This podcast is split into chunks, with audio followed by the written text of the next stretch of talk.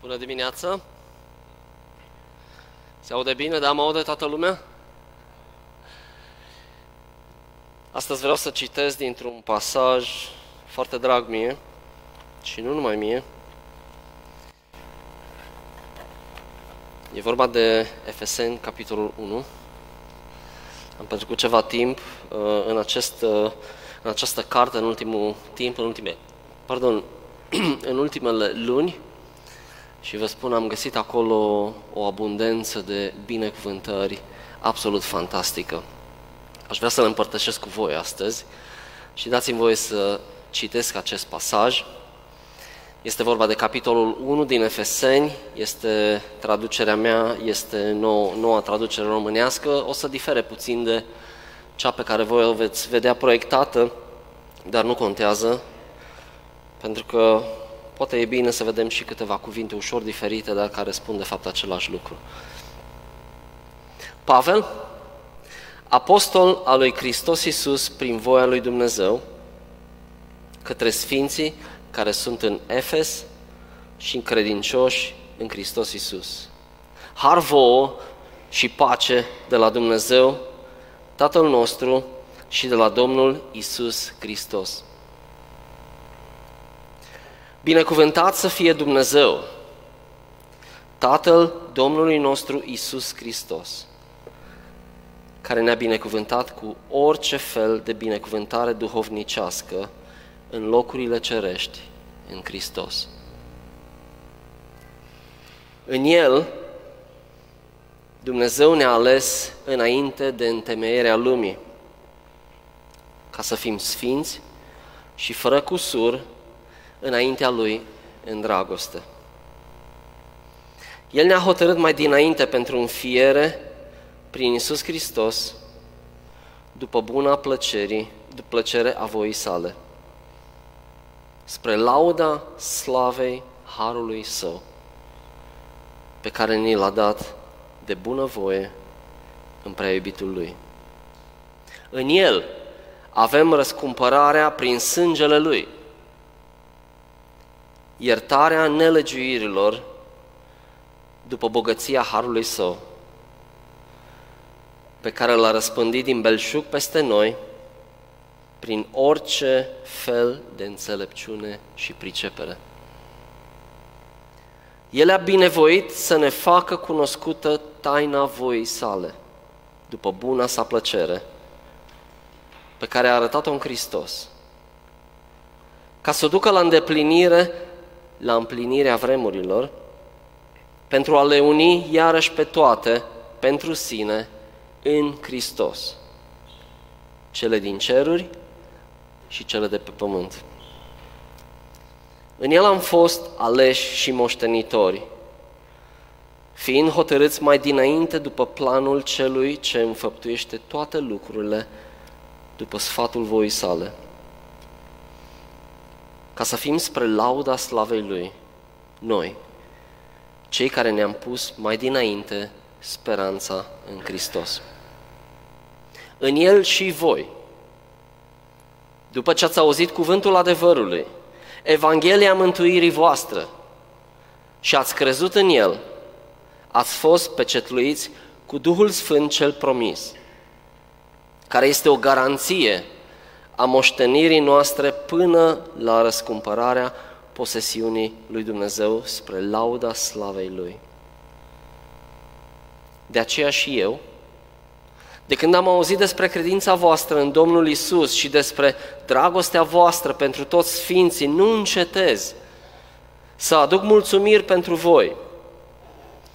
Când amintesc în rugăciunile mele ca Domnul ca Dumnezeul Domnului nostru Isus Hristos, Tatăl Slavei, să vă dea un duh de înțelepciune și de descoperire în cunoașterea Lui, de vreme ce ochii inimii voastre au fost luminați, ca să cunoașteți care este speranța chemării Lui, care este bogăția slavei moștenirii Lui în sfinți și care este nemărginita mărime a puterii Lui față de noi, cei ce credem, după lucrarea puterii tăriei Lui, pe care a desfășurat-o în Hristos, când l-a înviat dintre cei morți și l-a așezat la dreapta lui în locurile cerești.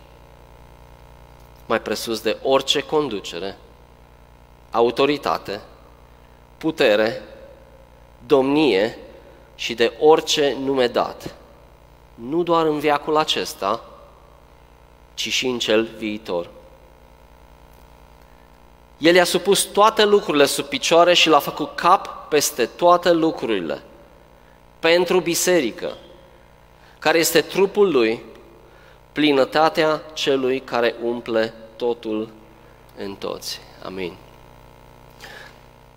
Doamne, vreau să te rugăm să ne deschizi urechile astăzi și inima și mințile ca să pricepem bogăția acestui text care tocmai l-am citit. Îți mulțumim pentru fiecare cuvânt care este din gura ta. Cuvântul tău sfarmă piatră. Cuvântul tău sparge calota de pe inima noastră dacă este împietrită. Cuvântul tău aduce credință. Cuvântul tău schimbă vieți. Cuvântul tău transformă și noi spunem ca și adunare în această dimineață, Dumnezeule, iată-ne, suntem aici, te rugăm vorbește-ne, te rugăm lasă ca acest cuvânt să pătrundă adânc în inimile noastre și să aducă rod însutit. Amin. Poate vi s-a părut că l-am citit un pic mai rar textul, dar vă spun sincer, chiar dacă îl citeam și mai rar, e foarte greu de digerat un astfel de text. Dar am vrut cumva să prindeți toate nuanțele lui și să nu trecem doar așa repede peste text, pentru că sunt multe lucruri care trebuie efectiv absorbite de sufletul nostru.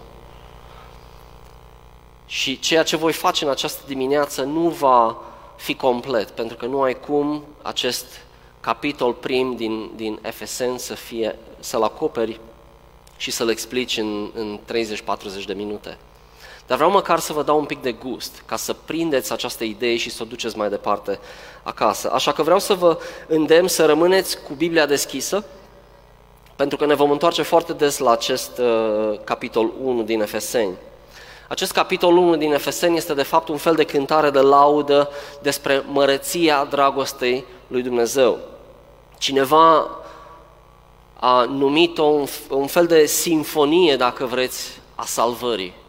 Pentru că în ea sunt cuprinse atât de multe lucruri uh, adânci și este ca o simfonie care este plină și care are de toate în ea. Această scrisoare către Efeseni este structurată, dacă vreți, astfel, în două părți. În primele trei capitole vorbește despre imensa bogăție care ne este dată în Hristos și vorbește despre natura credinței noastre, despre felul în care noi putem să ajungem la credință. Ca mai apoi, în a doua parte, capitolele 4, 5 și 6, să vorbească despre cum putem pune noi ca și biserică în practică aceste lucruri și cum putem să umblăm așa cum vrea Dumnezeu. Cum putem să luăm responsabilitatea noastră ca și biserică și ca și indivizi și să o folosim așa cum vrea Dumnezeu. Sunt, sunt multe, multe lucruri practice pe care le voi menționa pe scurt, în aceste ultime trei capitole. În capitolul 6 vorbește despre lupta spirituală, ne aduce aminte că noi nu ne luptăm cu carnea și cu sângele, ci cu, cu o lume care este spirituală, o lume care nu este văzută cu ochii uh, carnali, ci doar cu cei spirituali. Și bineînțeles că toți ne dorim, atât ca și indivizi, ca și, dar și ca biserică, să fim eficienți în ceea ce ne cheamă Dumnezeu să facem. Pentru că, de fapt, despre asta este vorba. Și să fim ascultători.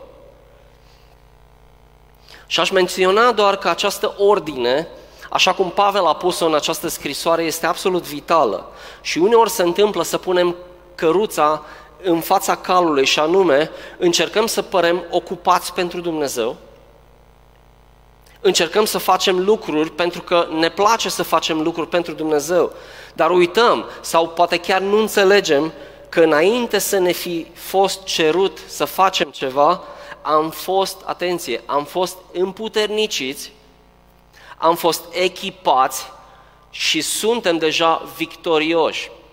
Ca să putem să împlinim lucrările despre care vorbește în capitolul 2, acelea pe care le-a pregătit Dumnezeu mai dinainte uh, de facerea lumii, ca noi să putem să umblăm în ele. Ele sunt acolo. Noi nu trebuie să le căutăm în acest sens, pentru că Dumnezeu ni le pune atunci când noi rămânem în conexiune cu El. Va fi foarte ușor să umblăm în aceste lucrări.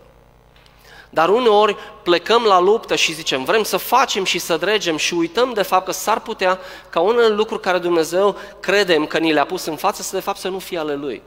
Și să ne trezim că suntem ocupați, dar nu cu lucrurile Lui Dumnezeu. Din acest motiv este importantă această primă parte a scrisorii către Efeseni, ca să înțelegem cât de binecuvântați suntem și că nu trebuie noi să ne strofocăm să facem lucruri pentru Dumnezeu pentru că deja ele sunt pregătite și mai mult decât atât. Pentru că sunt lucrările lui Dumnezeu, ele vor fi supranaturale de fiecare dată și va depăși abilitatea ta de om normal să le faci. Din acest motiv ai nevoie să înțelegi că ai fost împuternicit ca să poți mai întâi să faci lucrările lui prin și cu puterea lui Dumnezeu. Uităm deseori că sursa puterii,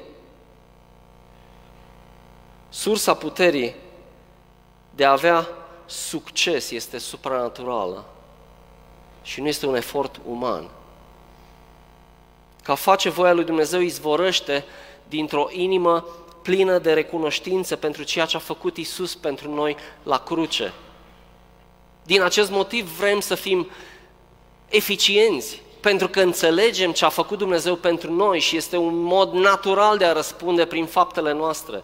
Și apropo, nici măcar nu trebuie să le inventăm, ele sunt deja acolo, doar trebuie să umblăm în ele. Iar faptele noastre, spuneam, sunt răspunsul nostru la bunătatea lui Dumnezeu pentru ceea ce deja a făcut pentru noi. Când înțelegem, vă spun, când înțelegem ce a făcut Dumnezeu pentru noi, putem ataca orice provocare. Nu există provocare prea mare dacă Dumnezeu ți-a pus-o înainte să umbli în ea. Pentru că știi că ești împuternicit și știi că ai beneficiile tale în Hristos și Dumnezeu nu te aruncă în ceva fără să nu-ți dea și puterea să biruiești. Da, s-ar putea să fie peste abilitățile tale și de obicei așa este. Dar pe măsură ce înaintezi în chemarea lui Dumnezeu și în faptele pe care El ți le dă, puterea lui Dumnezeu se revarsă peste tine, ca tu să poți să fii eficient. E atât de important să înțelegem asta. Tot ce ne cere Dumnezeu să facem se bazează pe ceea ce deja El a făcut. Și deși aceste idei ale lui Pavel sunt, uh, cum să zic, ca un fel de mâncare foarte omogenă, e foarte greu să, să distingă uh, ingredientele, doar simți ceva plăcut la gust. Am încercat totuși să extrag câteva idei clare și cel puțin o concluzie și am găsit așa. Prima idee se referă la beneficiile pe care noi, ca și creștini, pentru că această scrisoare se referă în primul rând creștinilor, cei care sunt în Hristos, așa cum vom vedea mai târziu, și felul în care creștinii sunt împuterniciți, deci vorbește despre beneficiile în Hristos, mai apoi vorbește despre modalitatea de a accesa tu, ca și creștin, vorbesc, toate aceste beneficii.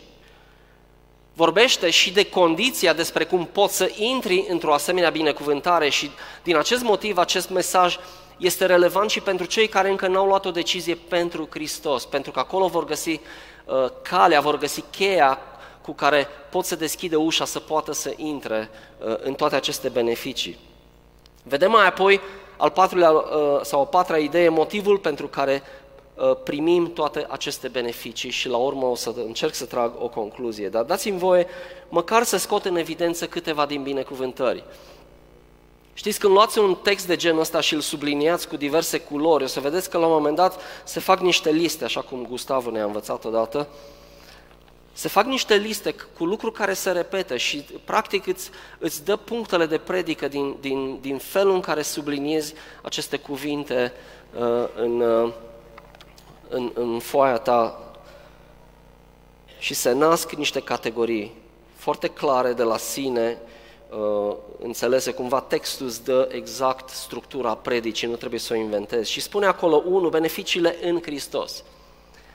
Ele sunt enorme și sunt foarte, foarte multe. Spune acolo în versetul 3 și v-am rugat să țineți Biblia deschisă. Spune acolo, ne-a binecuvântat, atenție, cu orice fel de binecuvântare duhovnicească sau spirituală și când spun orice fel de binecuvântare, este într-adevăr orice fel de binecuvântare, nu doar unele binecuvântări. Ce ai nevoie? Pentru ce situație? E vorba de familia ta, este vorba de uh, viața ta de cuplu, este vorba de felul în care îți crești copii, este vorba de felul în care umbli în lucrările pe care ți le dă Dumnezeu. Dumnezeu îți dă orice fel de înțelepciune. Orice fel de înțelepciune. Cu alte cuvinte, nu există limite. Nu există ceva ce nu putem face cu ajutorul lui Hristos. Și poate spui, Puh, dar nu, nu se accesează chiar așa ușor. Nu, despre asta este vorba în pasaj, despre faptul că trebuie să luptăm pentru asta, dar ele sunt deja disponibile. Aceste binecuvântări spirituale, duhovnicești, ele sunt puse, sunt ca și cum sunt puse pe raft pentru tine și așteaptă, te așteaptă să te duci și să le iei. Și felul în care faci asta este cerând această înțelepciune și rămân, rămânând conectat de Dumnezeu. Pentru că El îți dă din belșug și face plăcere să toarne peste tine toate binecuvântările. Dumnezeu nu este zgârcit. Dragostea lui Dumnezeu și pasiunea Lui pentru tine este fără margini. Și dacă te cheamă să faci lucrări supranaturale, și poate că creșterea copiilor tăi ți se pare un lucru supranatural. Sau cum să supraviețuiești, știu eu, la locul de muncă sau mai știu eu ce. Vreau să știi că înțelepciunea lui Dumnezeu și priceperea lui îți este dată accesând-o. Mai apoi zice în versetul 4, ne-a ales. Ne-a ales. Ne-a ales și nu pe baza meritelor noastre, ci pur și simplu pentru că Dumnezeu este un Dumnezeu bun. Dacă astăzi ești în Hristos, este pentru că Dumnezeu te-a ales. Și când te-a ales, te-a ales înainte să te naști. De fapt, înainte să se nască Universul, te-a ales, te-a știut pe nume, te-a pus deoparte. Vedeți bunătatea lui Dumnezeu? Pentru că nu depinde de, de bunătatea noastră. Este vorba de bunătatea Lui și de generozitatea Lui absolut extraordinară ne-a ales. Mai apoi, în versetul 5, ne-a hotărât mai dinainte pentru înfiere. Deci nu doar că ne-a ales, dar ne-a și înfiat. Ce înseamnă să fii înfiat? Înseamnă să fii făcut fiu sau fică cu aceleași drepturi ca un copil natural. Ți se dă putere, ți se dă autoritate, ți se dă respectul necesar, ți se dă slava potrivită, ți se dă haina potrivită dacă vrei. Când ești înfiat și ești în Hristos și ești al lui Hristos, vei merge cu El în eternitate, despre asta este vorba. Acesta este beneficiul, unul din beneficiile pe care Dumnezeu vrea să le toarne peste copiii Lui. Faptul că ești înfiat, ești ales și cum ești ales pe baza bunătății tale. Nu! Ești ales pur și simplu pentru că Dumnezeu a zis, te-am ales. Și tu n-ai contribuit cu absolut nimic.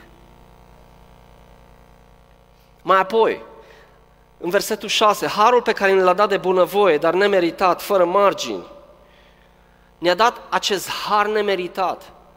Noi n-am făcut nimic să-l primim, așa cum am zis. N-am făcut absolut nimic. Harul lui înseamnă dar nemeritat. Și atunci ce poți tu să faci pentru un dar care oricum nu-l meriți? Absolut nimic. Absolut nimic. Versetul 7. Avem răscumpărarea prin sângele Lui. Iertarea nelegiuirilor.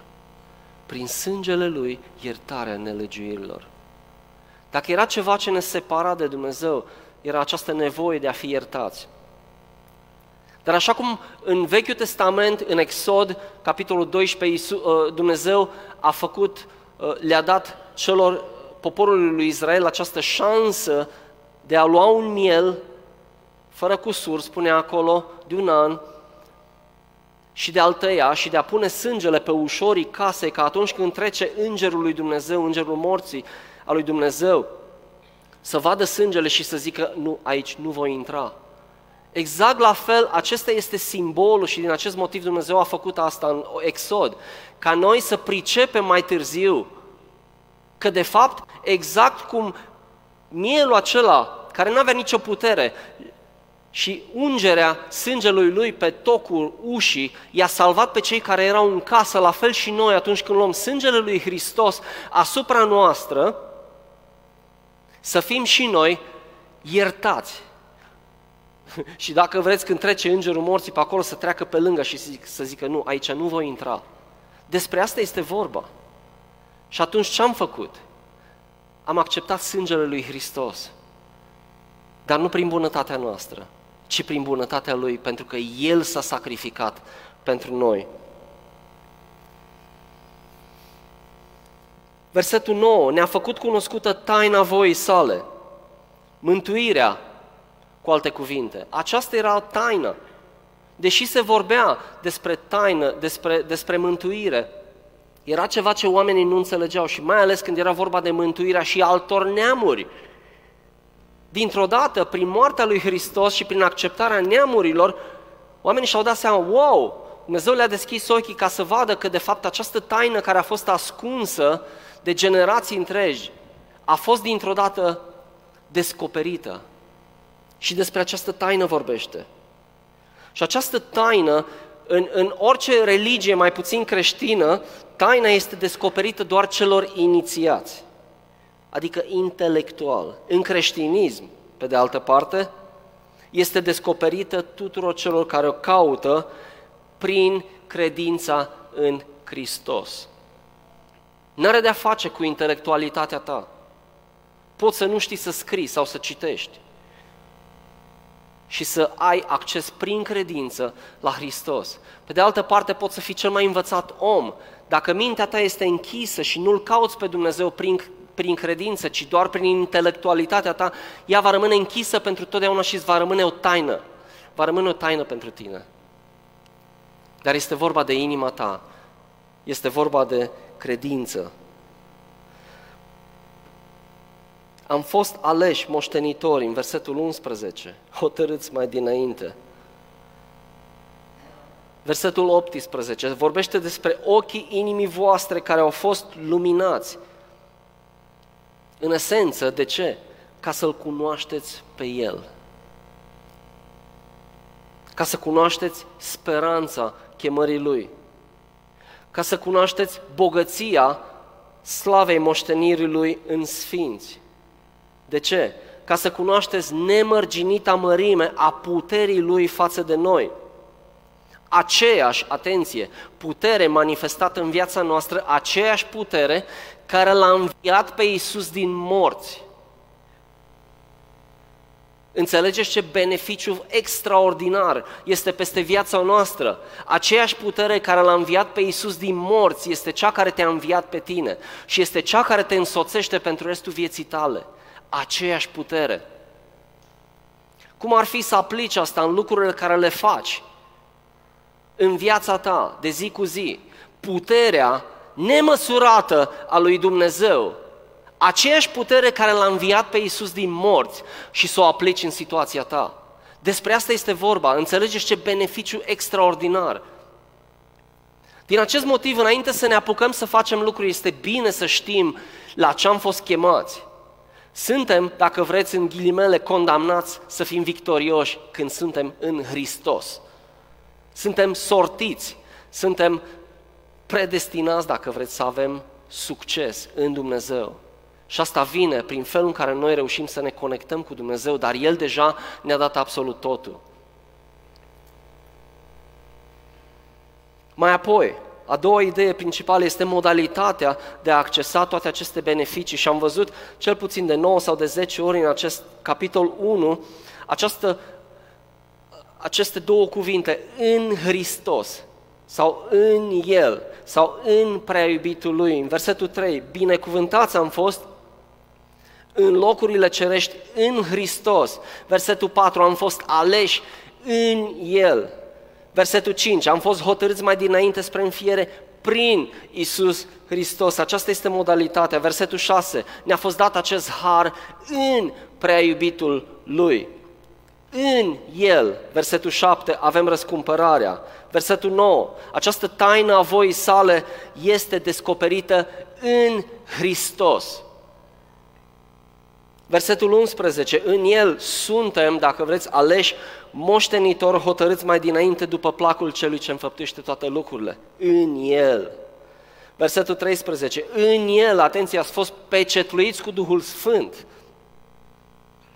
În momentul în care ești în Hristos, nu ești de capul tău, nu ești singur, ești în El, ești cu El și este în tine prin Duhul Sfânt.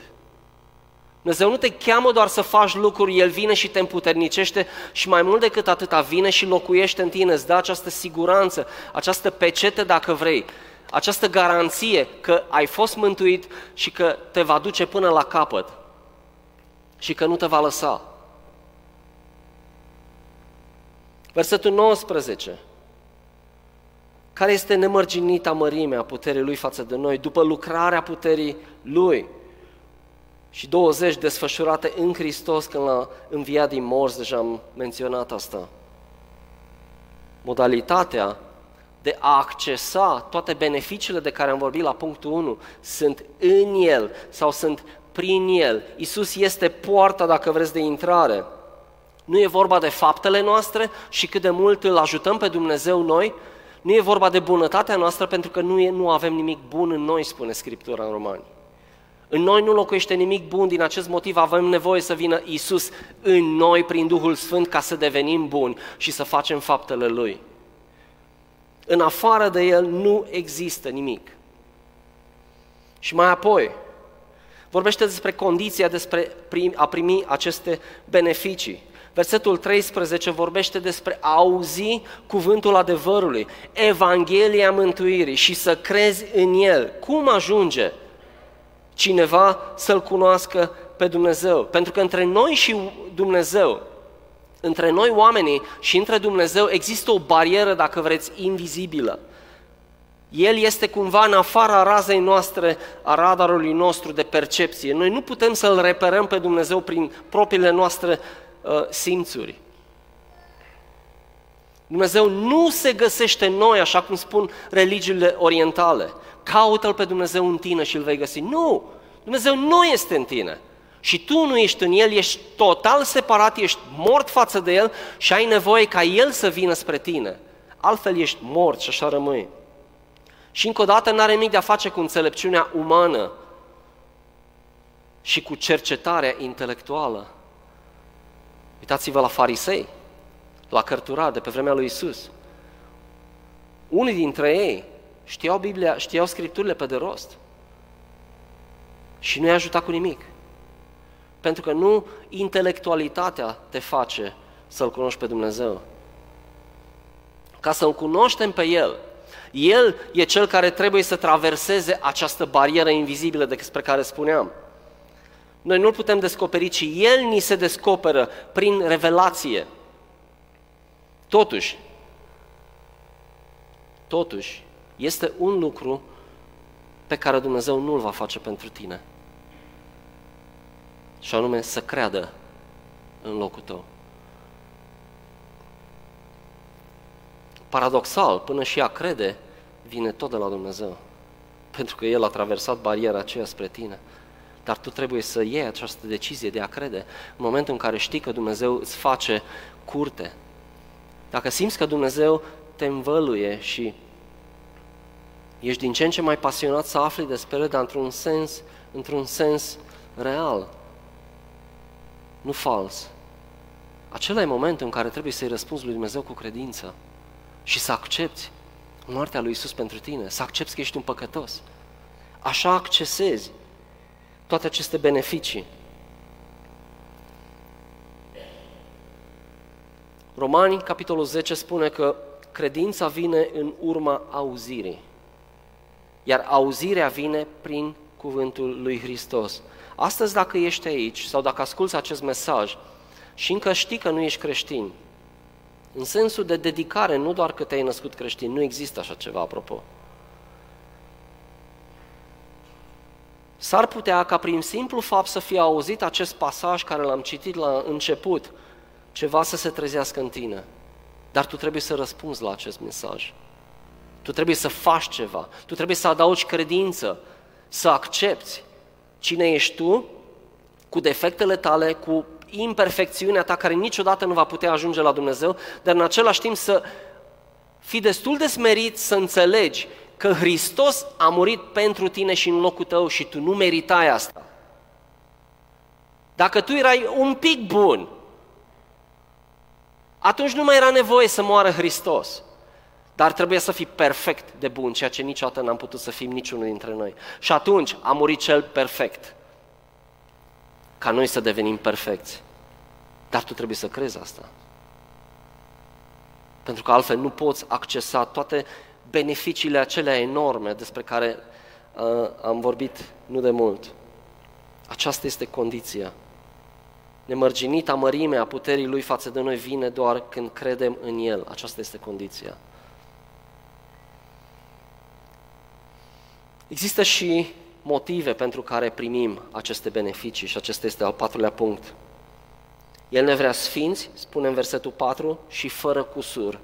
Vedeți cum se amestecă versetele, nu poți să le iei în ordine, ci pur și simplu trebuie să scoți ideile. Este așa de complex acest text și în același timp atât de bogat. Din acest motiv îl mănânci încet și vă invit din toată inima să reveniți asupra lui și să vi-l predicați vouă și vă mai bine decât o fac eu acum și să-l aplicați în viața voastră. Versetul 4 ne vrea sfinți și fără cusur, adică perfecți, înaintea Lui, în dragoste. Ce înseamnă sfânt? Nu înseamnă să ai ceva deasupra capului, ci pur și simplu înseamnă, cuvântul în original înseamnă pus deoparte.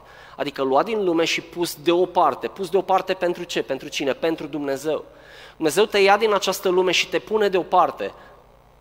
Asta înseamnă sfânt. Ești sfânt. Înseamnă că Dumnezeu te ia și te pune deoparte. Despre asta este vorba. El ne vrea sfinți, versetul 4, și fără cusur înaintea Lui, în dragoste.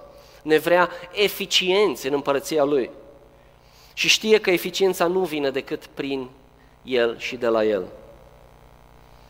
Dar asta nu vine decât atunci când realizăm că, deși pe noi nu ne-a costat nimic mântuirea, pe Dumnezeu l-a costat totul. L-a costat Fiul. El a dat totul. A fost greu și n-a fost ieftin. El a dat totul pentru tine. Trebuie doar să crezi în El, căci atât de mult a iubit Dumnezeu lumea, încât a dat pe singurul său fiu ca oricine crede în El să nu piară, ci să aibă viață veșnică. Dar Isus a plătit. Dumnezeu a plătit Tatăl. Și suferința Lui a fost mare, spune Scriptura. Numai atunci putem să trăim o viață pusă deoparte, sfântă dacă vreți. Dacă înțelegem, suntem motivați pentru că are sens și are valoare. Noi nu ne batem joc de mântuirea care am primit-o în Hristos. Și atunci, cum să te uiți la viața ta și să-ți permiți să trăiești ca ultimul destrăbălat sau neglijent sau irresponsabil când știi că Hristos a murit pentru tine? Nu mai poți să faci asta. Dacă ai citit primul capitol din Efeseni, zici, wow, stai puțin, eu cum răspund la aceste lucruri? Pe versetul 4, sunt sfânt, sunt pus deoparte și vreau să devin fără cusur. Vei încerca și Dumnezeu te va ajuta. Asta înseamnă că nu vei greși? Nu, dar vei deveni din ce în ce mai bun pentru că Hristos, prin Duhul Său Sfânt, spune acolo că locuiește în tine. Unii nu vin la Hristos și nu vor să se pocăiască pentru că nu sunt perfecți. Dar ei nu înțeleg că niciodată nu vor fi perfecți până când Hristos nu locuiește în ei. Și atunci te învârți ca un câine în jurul cozii. Trebuie să spui, sunt falimentar, am nevoie de Hristos și până când nu mă pocăiesc și nu-i cer iertare pentru toate greșelile care eu le-am făcut, niciodată nu voi putea și să fac lucrurile care mi le dă Dumnezeu de făcut. Are sens. Are sens, nu e o întrebare. Are sens, e o afirmație. Dar asta apelează la ego-ul din tine. Și nu-i place. Pentru că ego-ul din tine spune, dar și eu vreau să fac ceva, de fapt, eu sunt un pic bun. Ești un pic bun, suficient încât să nu ajungi în împărăția lui Dumnezeu. Atât de bun ești. Cu alte cuvinte, nu ești deloc. Ai nevoie de cineva bun, de cineva perfect, de fapt, ca să te facă bun. Și să ajungi și tu, într-adevăr, desăvârșit și perfect. Versetul 5 spune acolo, un alt motiv pentru care am primit aceste beneficii este spre lauda slavei harului său. Cum adică? Adică lumea ar trebui să rămână perplexă la arătarea bunătății sale față de tine. Când lumea se uită la viața ta și la felul în care tu ești transformat, la harul care l-ai primit nemeritat, să zică, wow, wow, Dumnezeu ți dă toate aceste lucruri ca ele să iasă în evidență, spre lauda slavei harului său, ca să se vadă măreția harului lui Dumnezeu și abundența harului în viața ta. Această extravaganță a bunătății sale este fără limite. Mai apoi, versetul 10, un alt motiv pentru care ai primit toate acestea, ca să ducă la împlinire această promisiune, această taină a voii sale despre care am vorbit. Vorbește de împlinirea vremurilor, ca să unească iară pentru sine în Hristos cele din cerul și cele de pe pământ, care au fost separate. Mântuirea, atât pentru evrei cât și pentru neevrei. Și tu ești neevreu, probabil. Și ție ți-a, ți-a fost dat acest legământ nou în Hristos. Din acest pasaj observăm că Dumnezeu se uită la fel la toate neamurile. Și ca o paranteză spun, nici noi n-ar trebui să ne uităm altfel la alte neamuri și să ne considerăm vreodată superiori. Pentru că Dumnezeu ne vede pe toți la fel. Tuturor ne-a fost dată această bunătate a Lui, acest har al Lui, și anume mântuirea. Și atunci, cum să te mai uiți în jos la cineva? Versetul 11.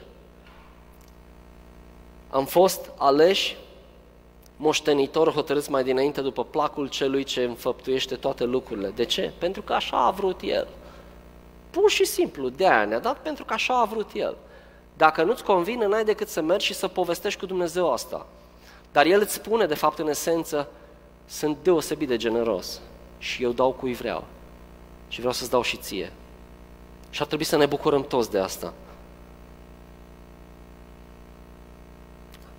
Am fost aleși moștenitori. Mai apoi, în versetul 14, de ce am mai primit?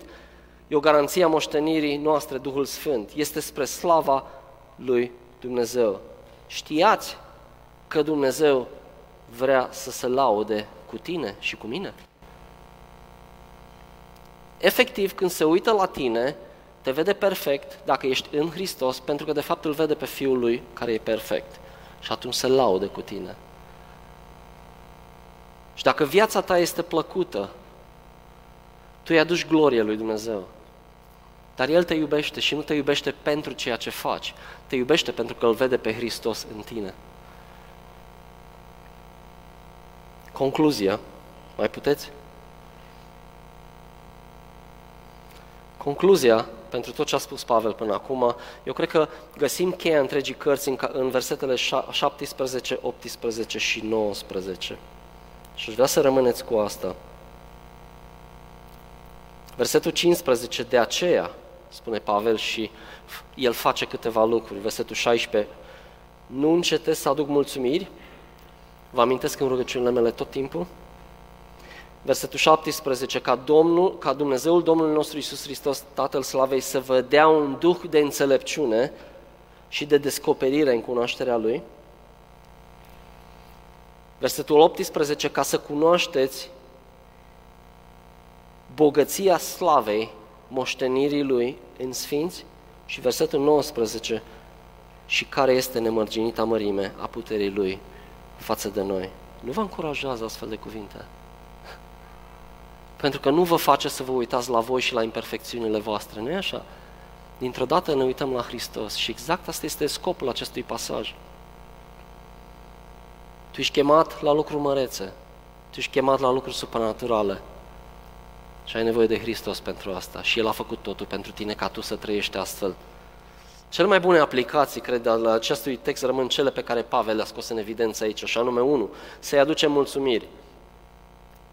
Mulțumirea ne ajută să nu uităm. De ce? Pentru că avem tot timpul mereu proaspăt în memorie ceea ce a făcut Dumnezeu pentru noi la cruce, prin Isus.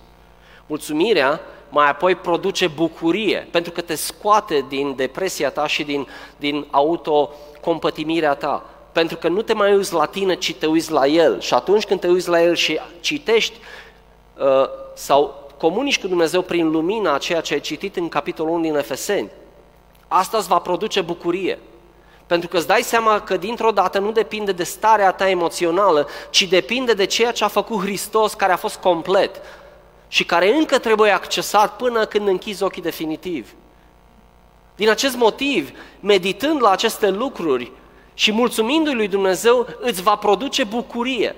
Dacă îți lipsește bucuria din viața ta, înlocuiește-o cu mulțumire și vei vedea cum ea va reapărea. Poate începe cu un moment de pocăință și să-i spui lui Dumnezeu, Doamne, iartă-mă că am fost atât de negativist și că n-am reușit să văd lucrurile perfecte care Tu le-ai făcut în viața mea. Și pleacă de acolo, nu rămâi acolo. Pleacă de acolo mai apoi înspre a lăuda pe Dumnezeu. Și vei vedea că starea ta se schimbă. Din acest motiv, mulțumirea este atât de importantă. Mulțumirea, de asemenea, ne aduce aminte că am trecut prin momente grele și în trecut. Și atunci când privirea noastră a fost îndreptată către Dumnezeu, ne, ne aducem aminte. Ne aducem aminte că El a fost pentru noi atunci și va fi și acum și va fi și în viitor, de fapt va fi pentru restul vieții noastre. Mulțumirea este un semn al înțelepciunii. Dacă mă țineți minte, am citit duminica trecută din Psalmul 107, ultimul verset, versetul 43, care zice Cine este înțelept să păzească aceste lucruri? Care aceste lucruri? Se referea, uh, așa cum a și început cu versetul 1, mulțumiți Domnului că este bun, căci în viac ține îndurarea Lui și așa continuă tot psalmul. Și concluzionează, zice, cine este înțelept să păzească aceste lucruri și să ia aminte la marea îndurare a Domnului. Dacă vrei să fii înțelept, mulțumește-i lui Dumnezeu. Este cel mai ușor mod de a deveni înțelept, dacă vrei, să fii mulțumitor. fii mulțumitor și vei deveni înțelept. Așa spune Biblia. Interesant, nu? A doua aplicație este să ne rugăm. Să ne rugăm, dar pentru ce? Zice acolo să primim Duhul înțelepciunii și al descoperirii în cunoașterea Lui. Asta trebuie să fie pentru noi o rugăciune zilnică și nu doar un fel de poezie care o spunem, dar chiar să devină rugăciunea noastră zilnică. Doamne, dăm Duhul înțelepciunii și al descoperirii în cunoașterea Ta. Nu e vorba doar de în, înțelepciune, pardon, despre înțelepciune și despre pricepere. Ai nevoie de înțelepciune și de pricepere ca să-L cunoști pe El. Când îl cunoști pe El, atunci vei putea să faci toate celelalte lucruri din viața ta. Pentru că asta va fi motorul tău. Și mai apoi să luptăm pentru a crește în această înțelepciune și pricepere. Asta trebuie să-și găsească cumva o aplicație zilnică în viețile noastre. Să căutăm, să creștem în înțelepciune și pricepere. Pentru că nu are nimic de a face doar cu partea intelectuală. Nu că n-ar fi importantă partea intelectuală, ca să, să nu ziceți că n-am zis-o. Ba da, este importantă. Dar înțelepciunea nu înseamnă neapărat înțelepciune intelectuală. Ea poate fi potențată, o înțelepciune intelectuală, atunci când Dumnezeu vine. Pavel a fost un astfel de om, foarte înțelept, în felul lumii. Dar ce făcea? Omora, omora creștini. Dar când Dumnezeu a potențat această înțelepciune, uitați, avem Scriptura. Dumnezeu poate face multe lucruri cu oamenii înțelepți ai acestei lumi, dacă se lasă modelați. Și mai apoi, pentru că tot vorbim de, de această parte aplicativă, uh, din a doua parte a, a scrisorii către Efeseni, capitolul 4-6. Această a doua parte este precedată de această imensă bogăție care este dată prin credința în Hristos din capitolul 1 până la 3. Și putem să aplicăm faptele noastre și lucrurile care le facem zilnic prin aceste beneficii care ne-au fost date în Hristos. Atunci erați orbi, dar acum nu mai sunteți. De ce? Pentru că vi s-a descoperit Dumnezeu. Stilul de viață de atunci, dinainte, pentru că știți, efesenii erau, în Efesul era o cetate plină de idol și de păgânism, o grăbandă de Dumnezeu, ideea vorbește la un moment dat, este un singur Domn, un singur botez, o singură credință, pentru că toți credeau în o grămadă de alți Dumnezei. Nu, este un singur Domn, o singură credință. Stilul de viață de atunci nu vă mai reprezintă, spune Pavel. De la cuvinte murdare, apropo de partea practică a, a cărții a, Efeseni, și glume proaste până la curvie, cu toate cele între ele, vorbește de furturi, de beții, de înșelătorii, de abuzuri în familie, de neascultare față de părinți, de abuz al părinților față de copii, de lipsă de respect între soți sau copii față de părinți și câte și mai câte. Țineți minte că el vorbește creștinilor aici. Cu alte cuvinte, este foarte posibil ca aceste lucruri încă să se mai găsească în ei la momentul scrierii. Așa cum sunt sigur că dacă ar fi să cercetăm foarte atent, vom găsi astfel de lucruri și în biserica noastră. Și atunci ce facem? Zicem, asta e tot sau asta. Nu! Versetul 4 ne aducem aminte. Voi ați fost sfințiți, ați fost pus de, puși deoparte pentru perfecțiune, ca să deveniți perfect și atunci ne vom lupta pentru lucrurile astea. Nu vom rămâne cu stilul vechi de viață și nu vom compromite acest creștinism. Nu îl vom amesteca niciodată cu lumea pentru că ele sunt ca uleiul și apa, niciodată nu se omogenizează. Și asta este una din problemele fundamentale în biserică. Vorbesc de biserica mondială, pentru că noi credem că putem împăca și capra și varza. Nu există așa ceva. În momentul în care devii creștin, rupi, te rupi complet de viața de dinainte. Nu există toleranță. Toleranța trebuie să fie zero. Asta înseamnă că nu păcătuiești? Din păcate nu. Dar înseamnă că dacă trăiești astfel, cu această gândire, vei păcătui din ce în ce mai puțin. Și nu vei mai tolera păcatul și vei vedea dintr-o dată cu o glumă proastă, împotriva unei glume proaste se scrie în Biblie și spune nu faceți glume proaste. Și cuvinte spuse cu ușurăciune. Pentru că ele sunt păcătoase. Ele sunt din stilul vechi de viață. Ai, vreau să fiu băiat de gașcă, eu vin cu glumele mele. Nu! Rupe-te de ele, pentru că Biblia spune că nu au ce căuta în acest stil nou de viață. Dar dacă nu înțelegem această frumoasă înșiruire, această sinfonie a bunătății lui Dumnezeu din capitolul 1, cum putem să ne rupem de viața de dinainte? Pentru că nu e nicio diferență. Dar când știm ce a făcut Hristos pentru noi și știm toată bunătatea Lui și generozitatea Lui, normal că ne rupem de viața de dinainte. Și nu mai vrem să trăim așa. Și îmbeții și în curvi. Și felul în care ne îmbrăcăm contează. Nu voi fi provocatoare sau provocator. Voi fi înțelept. Lucruri de genul ăsta, pentru că astea le face lumea. Dacă vă uitați la televizor, veți vedea un anumit stil de viață. El nu trebuie transpus în viața noastră. Te poți îmbrăca foarte elegant, dar într-un mod decent.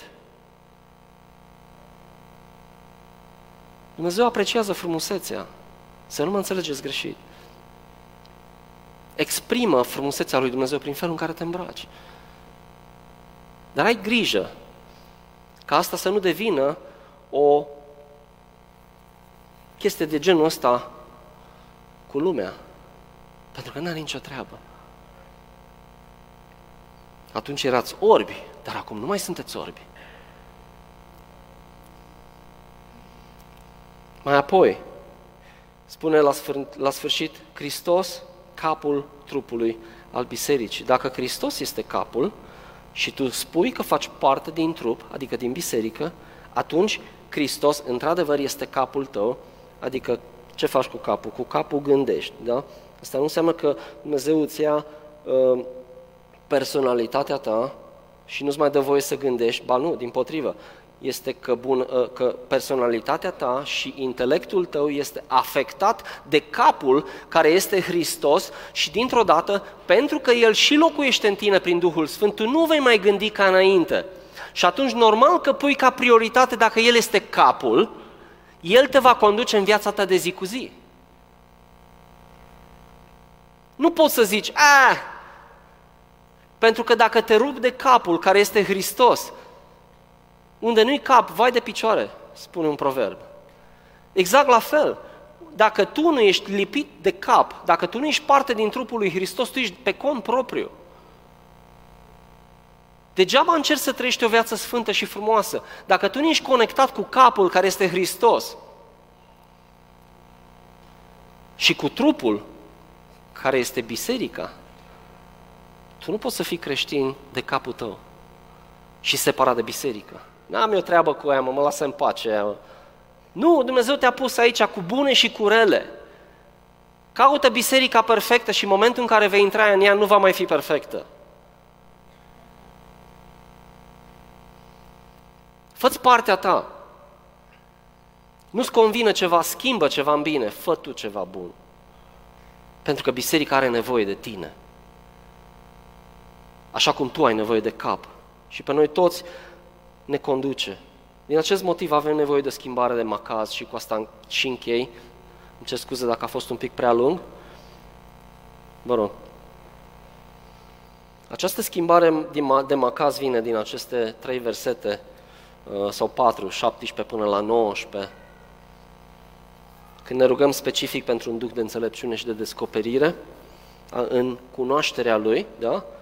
Versetul 18, când ne luptăm să pricepem nădejdea chemării și bogăția slavei moștenirii Lui în noi și faptul că am fost sfințiți și puși deoparte, când ne luptăm să folosim această nemărginită mărime a puterii Lui, aceeași care l-a înviat pe Iisus din morți, atunci putem să zicem că schimbăm macazul. Și veți vedea ce ușor va fi să faci lucrurile lui Dumnezeu, care le găsim în capitolul 2. Toate lucrurile la care Pavel ne îndeamnă în aceste capitole 4, 5 și 6, dacă le citiți, pot fi puse în operă doar când înțelegi puterea pe care o are Evanghelia mântuirii, potențată de credință. Evanghelia este ca o carte frumoasă de pe raft, sau hai să zicem ca un telefon frumos nou, mobil, da? Cartea nu prea mișcă nimic în inima copilului, un telefon nou, mobil, pe raft, dar de care nu te atingi niciodată. O carte bună, care stă pe raft, dar niciodată nu te atingi de ea. Așa este Evanghelia, fără să-i fie adăugată credința.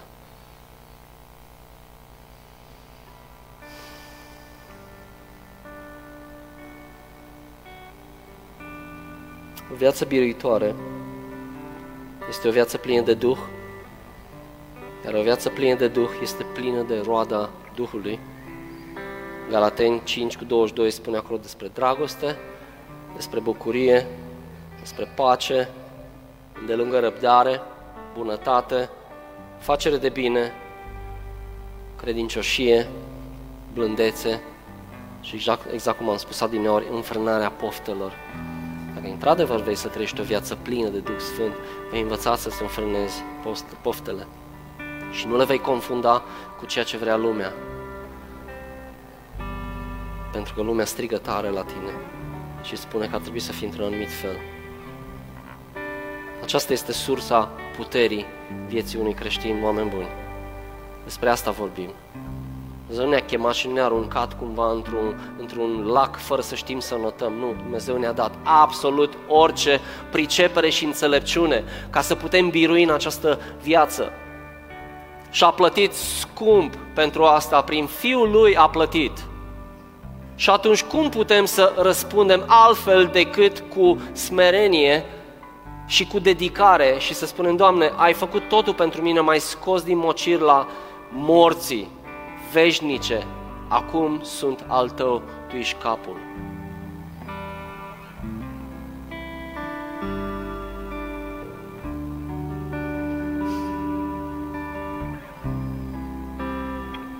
Dragostea lui Dumnezeu, și cu asta chiar închei, Dragostea lui Dumnezeu Tatăl față de Isus este fără margini.